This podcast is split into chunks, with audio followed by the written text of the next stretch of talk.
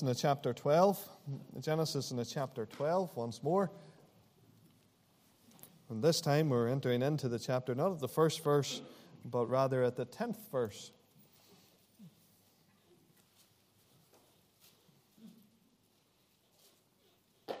So, Genesis in the chapter 12, but tonight we're picking up a reading in the verse 10 of the chapter. We're going to read down through to the end of this chapter also.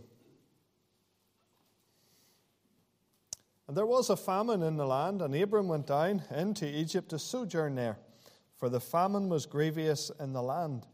And it came to pass, when he was come near to enter into Egypt, that he said unto Sarah his wife, Behold, now I know that thou art a fair woman to look upon. Therefore it shall come to pass, when the Egyptians shall see thee, that they shall say, This is his wife, and they will kill me, but they will save thee alive. Say, I pray thee, thou art my sister that it may be well with me for thy sake, and my soul shall live because of thee.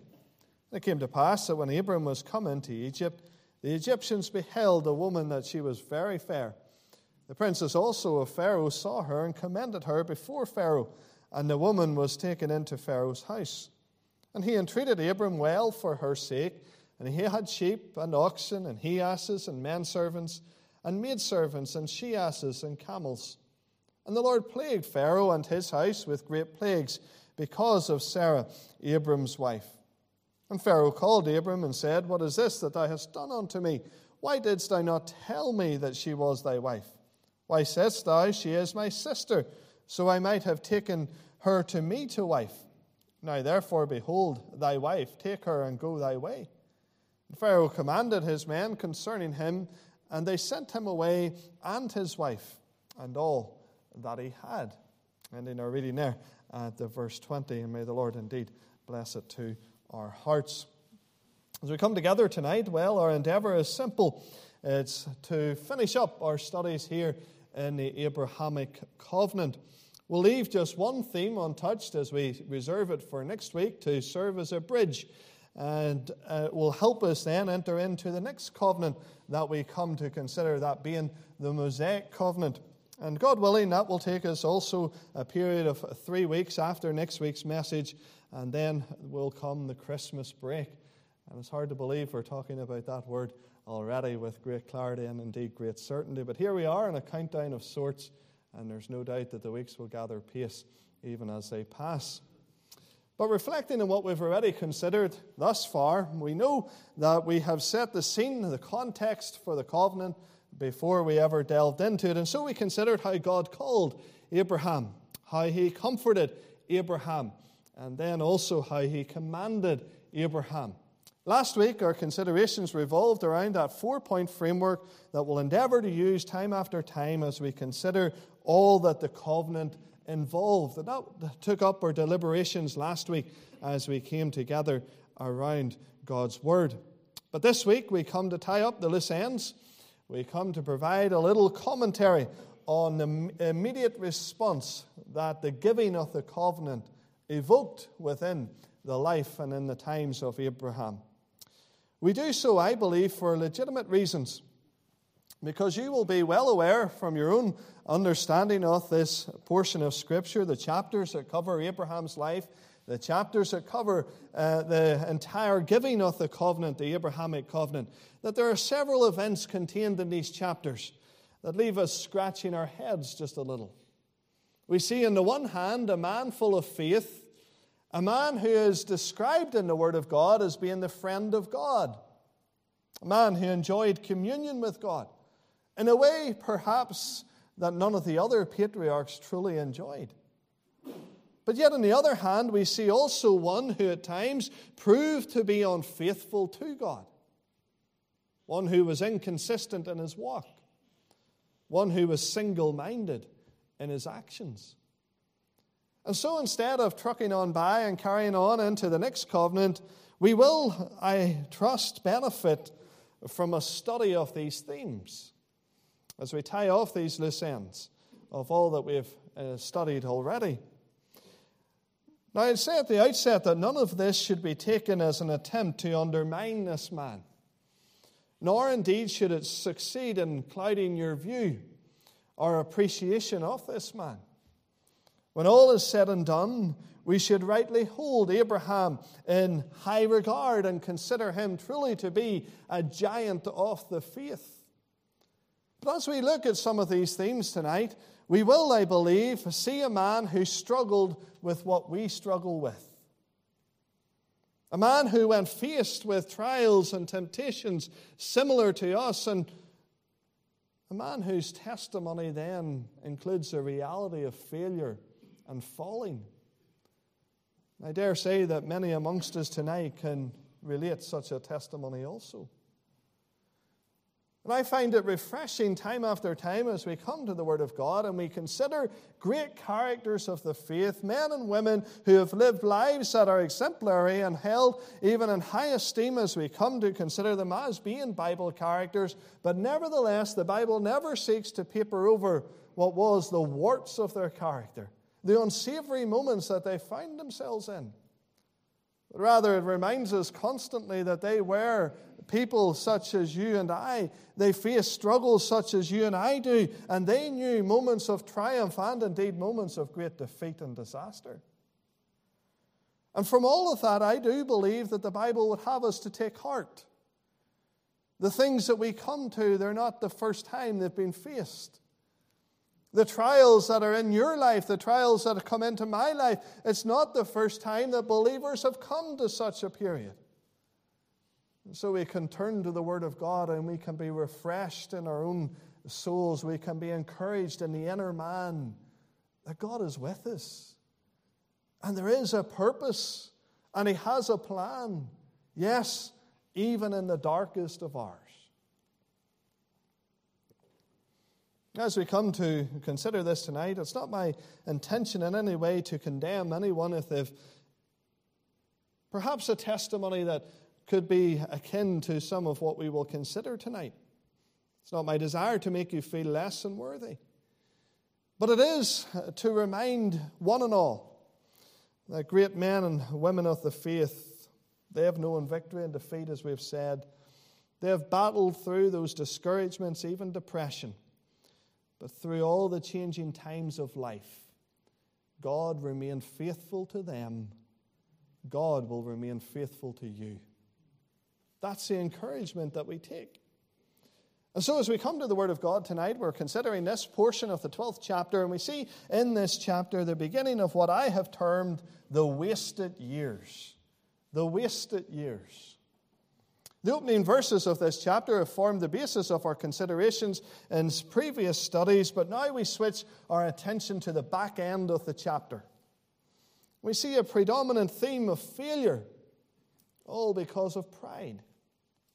Remember, we are identifying failure and wasted years after the call of God. That's what we read off in the opening verses of this chapter. God called Abraham, and then we see that he stepped out to obey the call. So, as we come to the end of the chapter, we're reflecting on failure. We're reflecting on those times whenever Abraham, no doubt, would look back and say, I wish I could have done it differently. This was all, of course, after that he had come to that knowledge of God and after that he had entered into that life of following God. Now, you might automatically say, well, surely is it not true to say that his life before God, before his knowledge of God, before his following of God, were they not wasted years? Undoubtedly, that is true. Is there anyone here tonight who doesn't wish that they come to Jesus Christ sooner?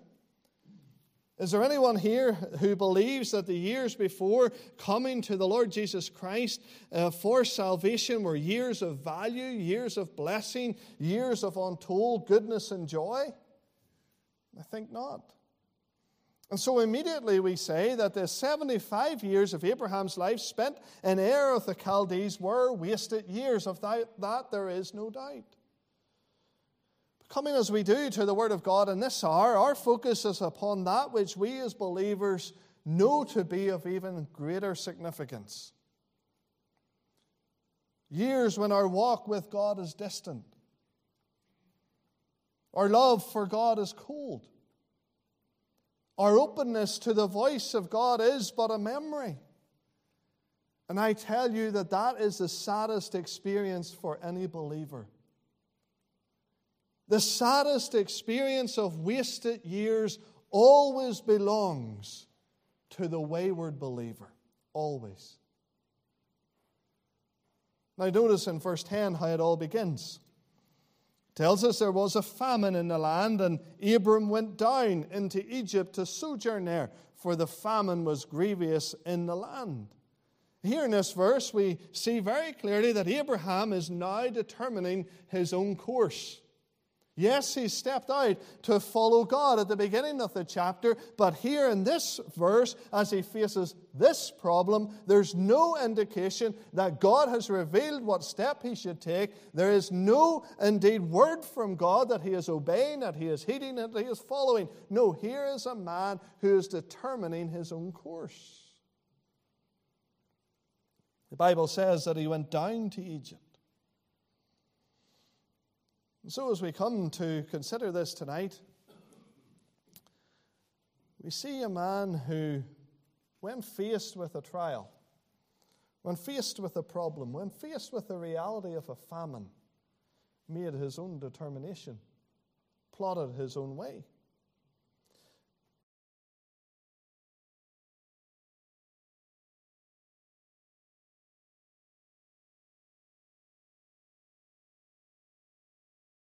Abraham makes this decision, he's doing that with the burden of responsibility weighing heavily upon him. And you and I come to this tonight, and remember, hindsight is always 2020.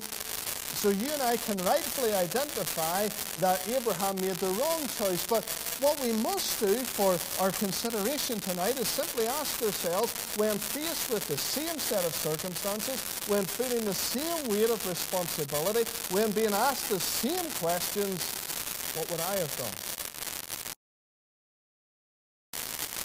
It's the same reality that was faced by Elimelech in the book of Ruth. For there, a daddy looking into the eyes of two little boys. Two little boys who were hungry. Two little boys who were expectantly waiting for daddy to provide what daddy was duty bound to provide. Now, Elimelech knows that he can't because there's a famine in Bethlehem, Judah. But on the other hand, he knows that just approximately 50 miles away is a land where there is no famine, there is an abundance.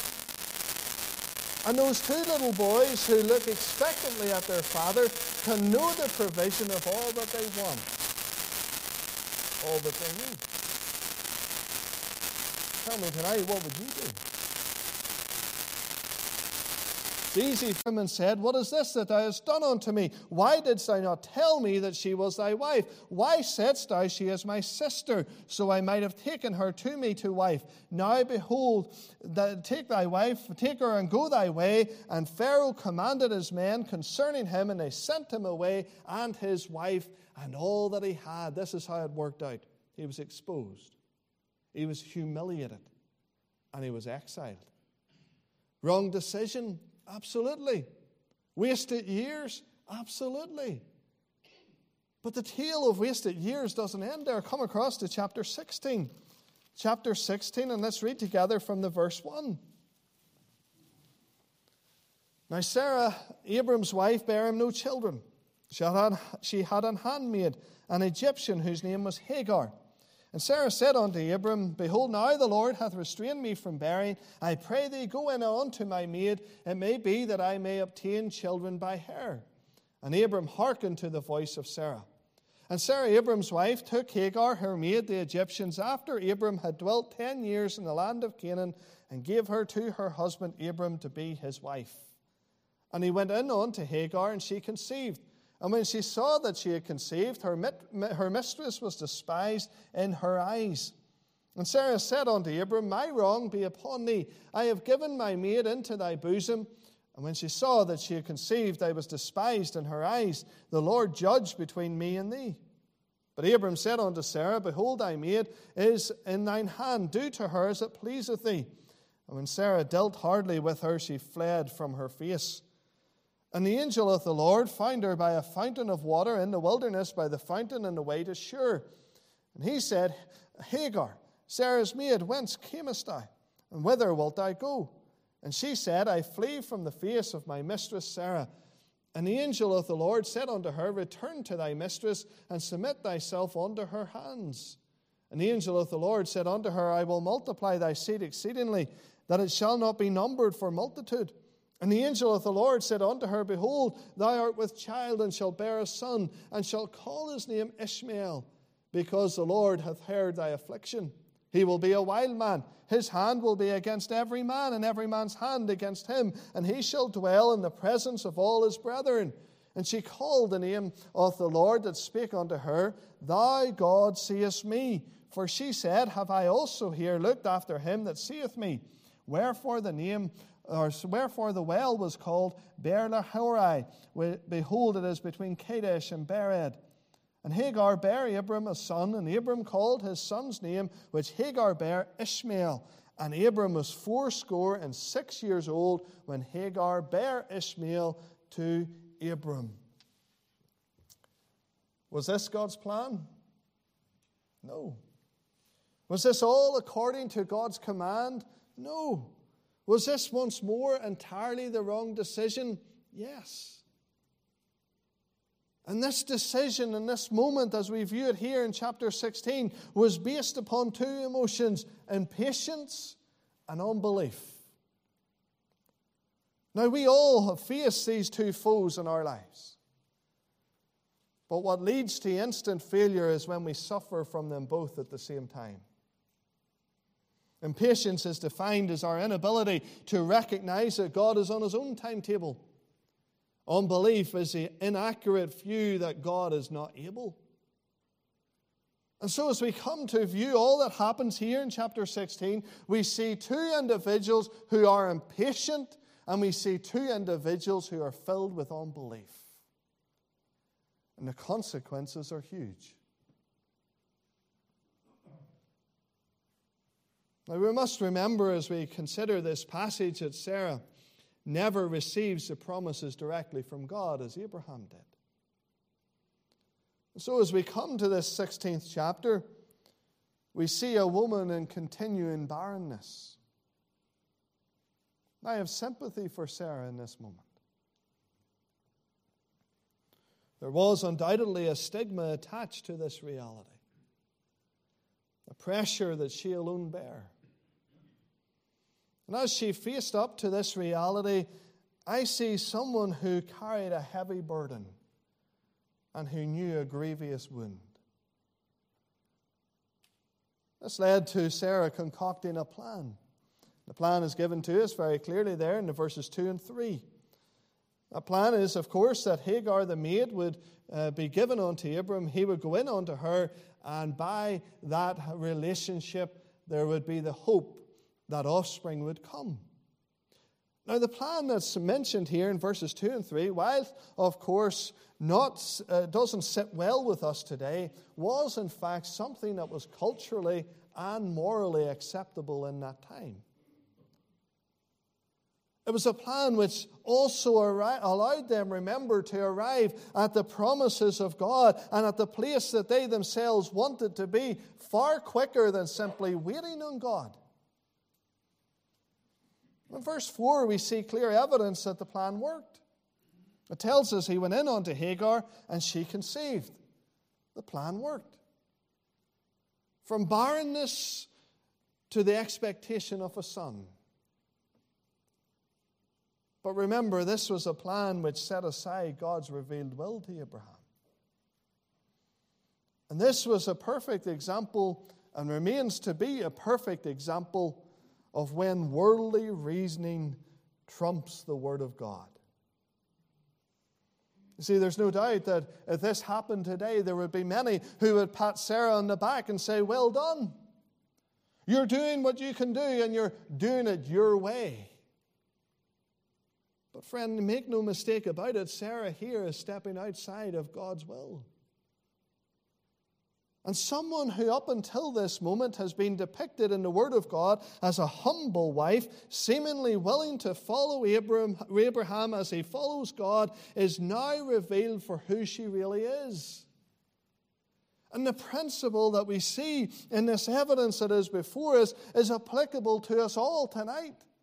To every man and to every woman in this building, it's applicable to us no matter the, what stage of life we're at, no matter what we face in our lives, and no matter who we think we are. When things aren't going our way, and when we are upset with what God has permitted in our lives, what is on the inside comes out.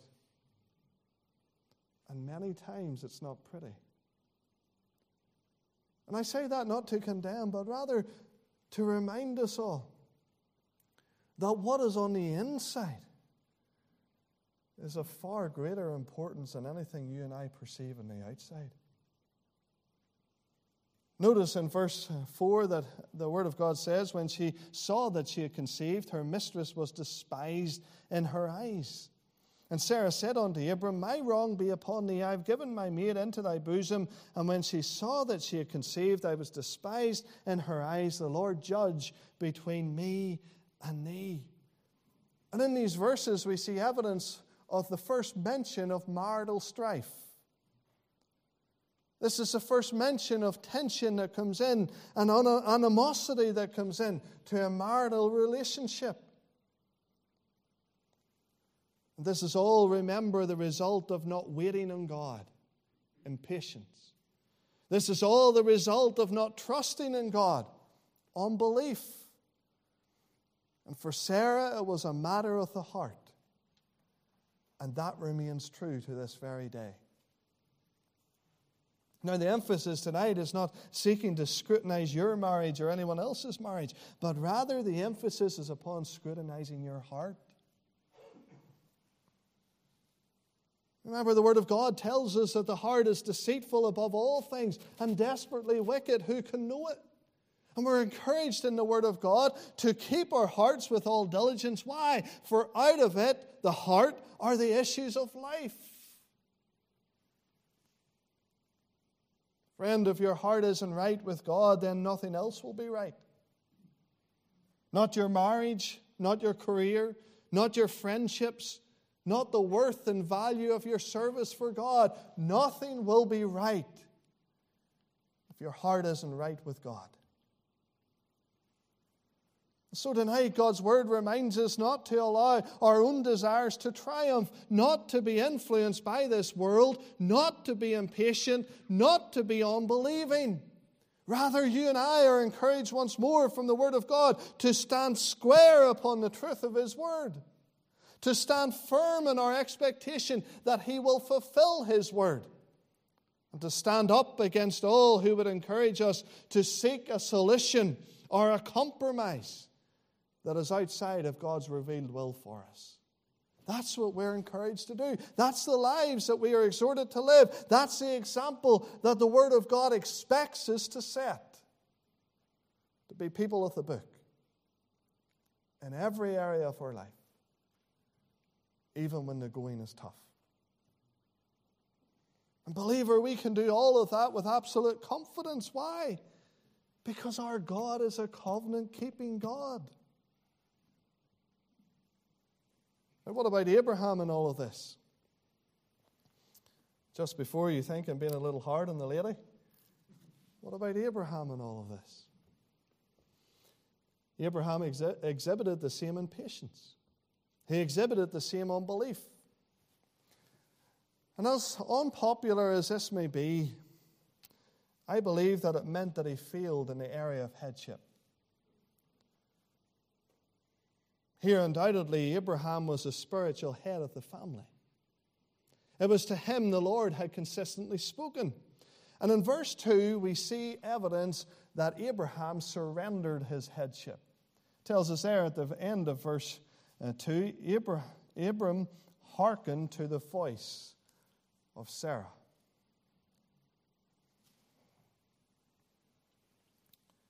Amen. We all know what it is to be told what's right.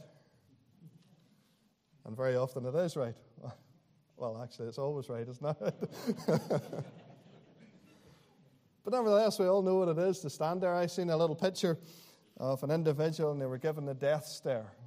We all know what the death stare is, don't we? It's that stare that we get until we make the right decision.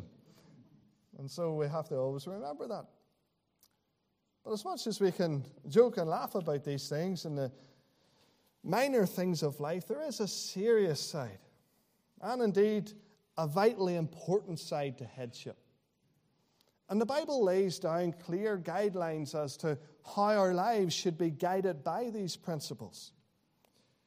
And look, tonight I understand we might not all agree with this, but I believe it to be true with all of my heart that the biblical model of headship, when rightly applied and implemented, allows God's blessing to be known in every area of life. And without it, and I suggest that it's very evident that we live in a world without it. And so, what do we see? We see society crumbling. We see governments crumbling. We see family units crumbling. We see marriages crumbling. You see, why this is so important is we must remember that just one chapter previous, a chapter 15, when Abraham had gathered together the sacrifices that were required for that ceremonial act of the covenant being assured, that God caused a deep sleep to come upon him. And in walking through the midst of that walkway created between the two lines of the animal carcasses, God took upon himself the full obligation of fulfilling all that he has spoken in this covenant. And in chapter 15, he passes alone through those sacrifices. And he's saying and communicating through all of that the obligation to fulfill all that I have promised to do. Yes, even giving you a son in your old age. It falls on me. But in chapter 16, the burden of fulfillment is stolen by Sarah and Abraham. They've taken it upon themselves. And this is the moment that Sarah and Abraham were feeling God. And Abraham was forsaken his God given role of leading the family and waiting on God and trusting in God. And we ask ourselves the question again, did the plan succeed? And the answer is no. It brought strife into the marriage. It resulted in 13 years of silence. It didn't bring him one step closer to seeing his hopes and dreams fulfilled. It didn't see, bring him one step closer to seeing the promises of God to him fulfilled. In fact, he was as far away as ever. And I tell you tonight that in the evidence submitted here at the end of chapter 12 and the entirety of chapter 16, we see this Abraham has many wasted years. Not only do we see wasted years, but we come to consider waiting years. Waiting years. Abraham is no doubt learning a better lesson in these two experiences. A lesson that too many Christians have to learn over and over again, also.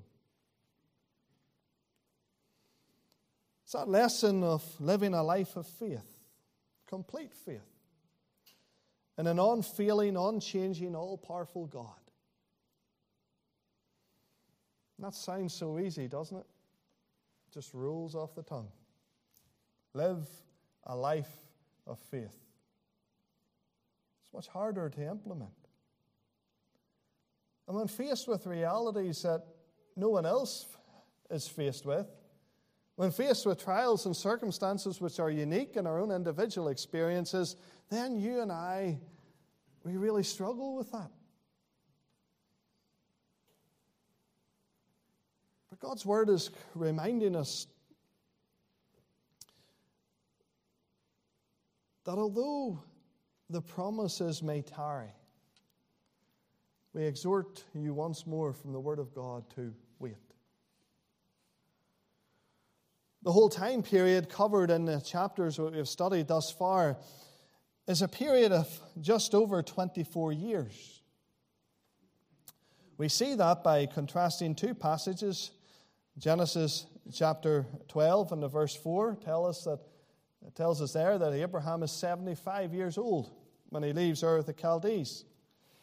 And then in Genesis chapter 17 and the verse 24, we see that Abraham is now 99 years old. So 24 years have passed. Now, these 24 years, as we've already indicated from our, our earlier considerations, they involved a lengthy period of silence from God. It's in the immediate aftermath of Abraham and Sarah's plan concerning Hagar. For at the end of chapter 16, it tells us he was fourscore and six years old. And then in chapter 17, to verse 1, when he was 90 and nine years old. So there's 13 years there of a gap where God is silent. And already, a communication between Abraham and God is not recorded for us. And thus, as we come to consider waiting years, the waiting years, I submit to you that there is a connection between wasted years and waiting years. But this isn't our focus tonight because I believe primarily that as we come to consider this subject matter of the waiting years that we see here in the life of Abraham, not only those 13 years of silence, which are a direct result because of his sin, because of his shortcomings, because of his errors in regards to following God, nevertheless, the entire period of the 24 years that this covenant is made across revealed to us that in waiting, God has a specific ordained purpose. Remember, in these waiting years that we see here in the life of Abraham, God is revealing, He's confirming, He's sealing His covenant. A covenant which we identified last week was truly remarkable in its scope and in its significance. And it was a revelation of God that He didn't need to respond to the fall. It was the revelation of God that He didn't need to respond to the insurrection at Babel. For as God is giving the Abrahamic covenant, He's simply communicating to His servant, He's simply communicating to us through His word that it was all under control. Nothing that happened in the fall, nothing that happened at Babel, they didn't catch him by surprise. He wasn't caught out. None of the things that are mentioned there dismantled or altered his plan, and at all times he was in control. And in his revelation here to Abraham in these chapters we've considered, he was validating this truth I am is always previous. Friend, kneel that a mile deep into your soul. There isn't anything that you come to in life there isn't any problem or difficulty that arises in life where God is not previous. And in that moment, whenever trial and difficulty come to you, come to your home, come to your doorstep, God is ready, able, and willing to impart the grace that's required.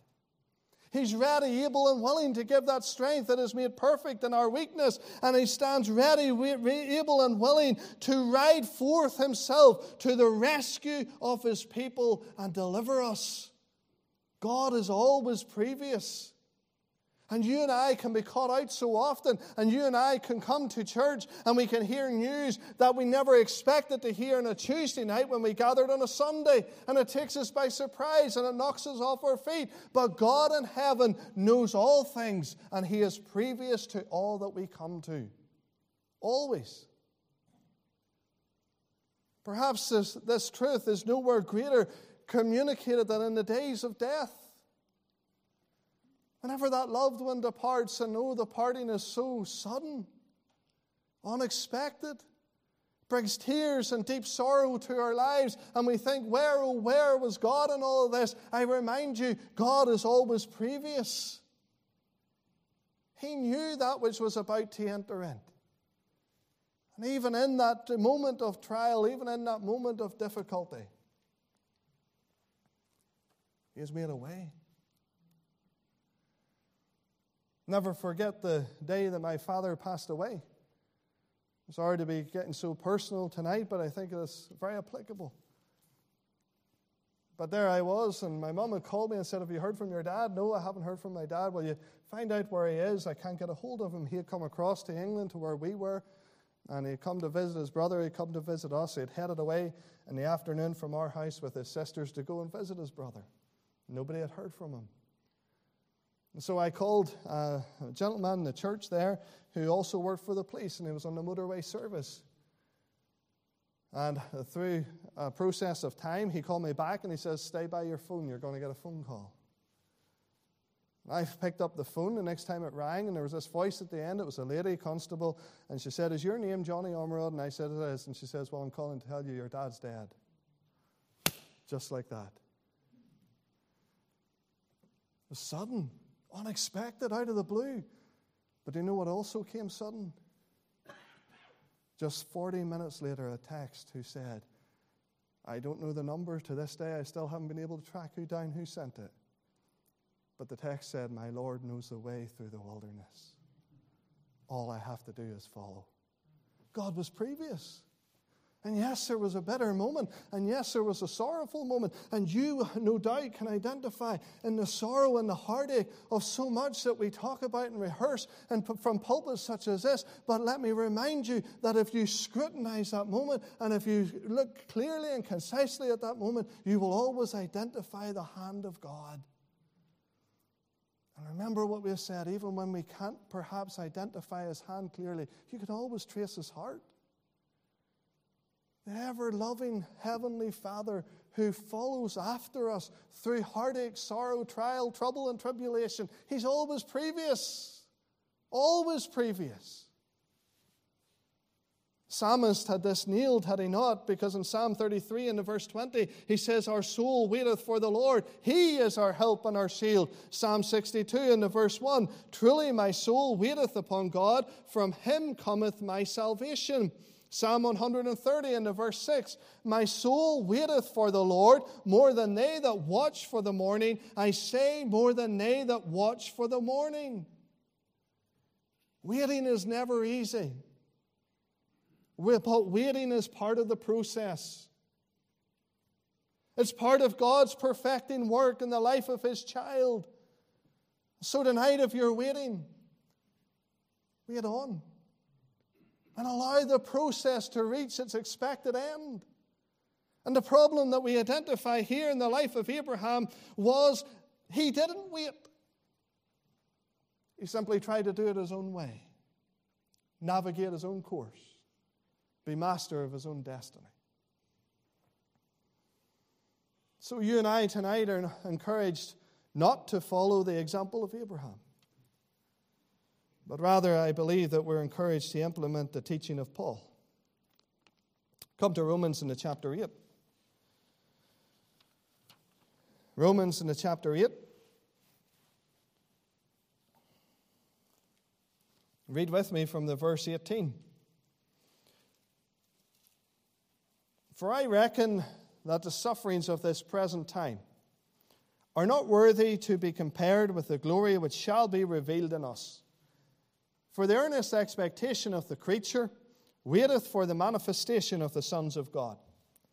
For the creature was made subject to vanity, not willingly, but by reason of him who hath subjected the same in hope. Because the creature itself also shall be delivered from the bondage of corruption into the glorious liberty of the children of God.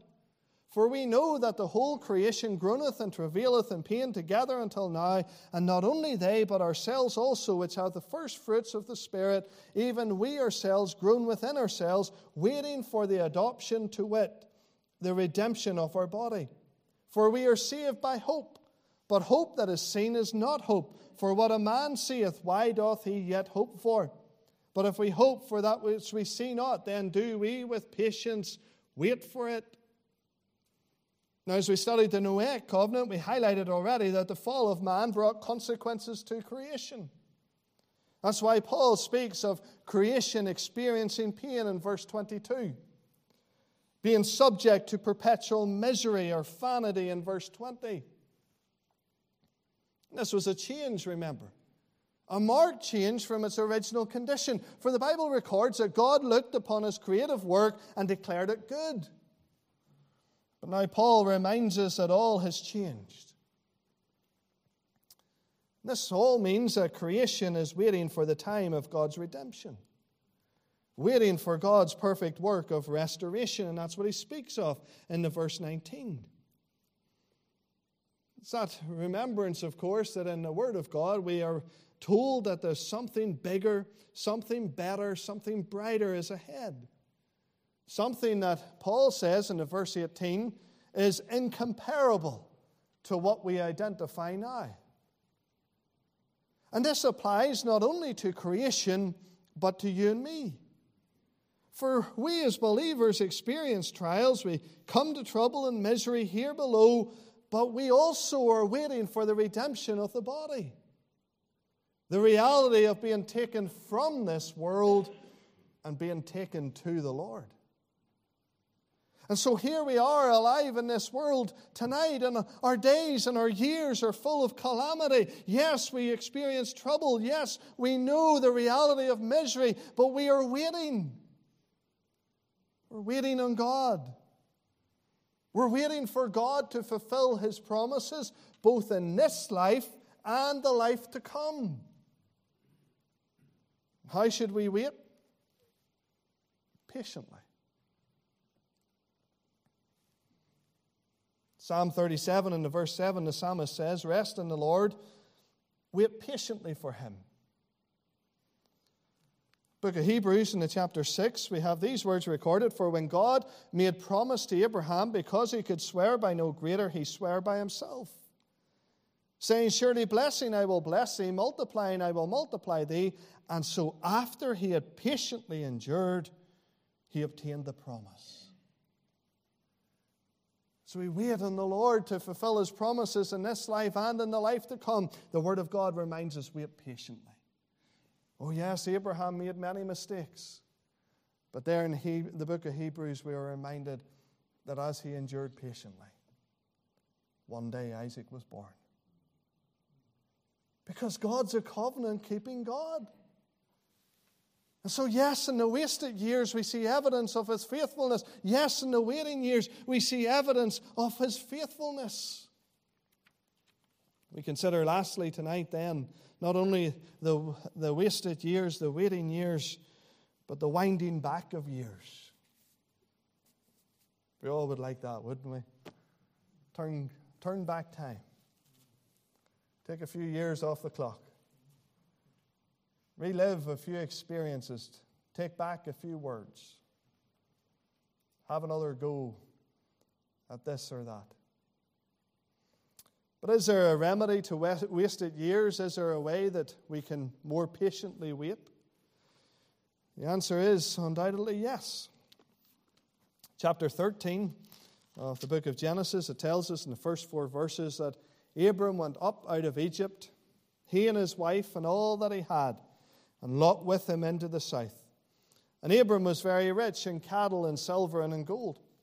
And he went on his journeys from the south even to Bethel, unto the place where his tent had been at the beginning between Bethel and Ai, unto the place of the altar which he had made there at the first. And there Abram called on the name of the Lord. Here's a man who's retracing his steps. Here's a man who, after the failures of Egypt, knew that he had to draw near to God. Friend, that's exactly what you need to do today. If you're one who has wandered far from God, if you're someone who has known the disappointments and sorrows that separation brings, then clearly we identify here in the Word of God that what is required is that you make your way back to God. Retrace those steps of waywardness. And yes, you will undoubtedly bypass the wreckage of defeat. But you must, as Abraham did, head straight to the place where you last enjoyed communion with God. For Abram, it was Bethel, the place where the altar was the place where he committed himself to the Lord at the outset of his journey. But for you, it will be that place where the presence of God was a felt reality, where prayer time was sweet time, and where in the hearing of his word your soul was thrilled. I tell you, that's where you need to get back to. We remember from chapter 17 in the verse 1 that after the chaos and calamity of chapter 16, that God's encouragement to Abram was, Walk before me. To be perfect. To draw nigh to God. And to be right with God.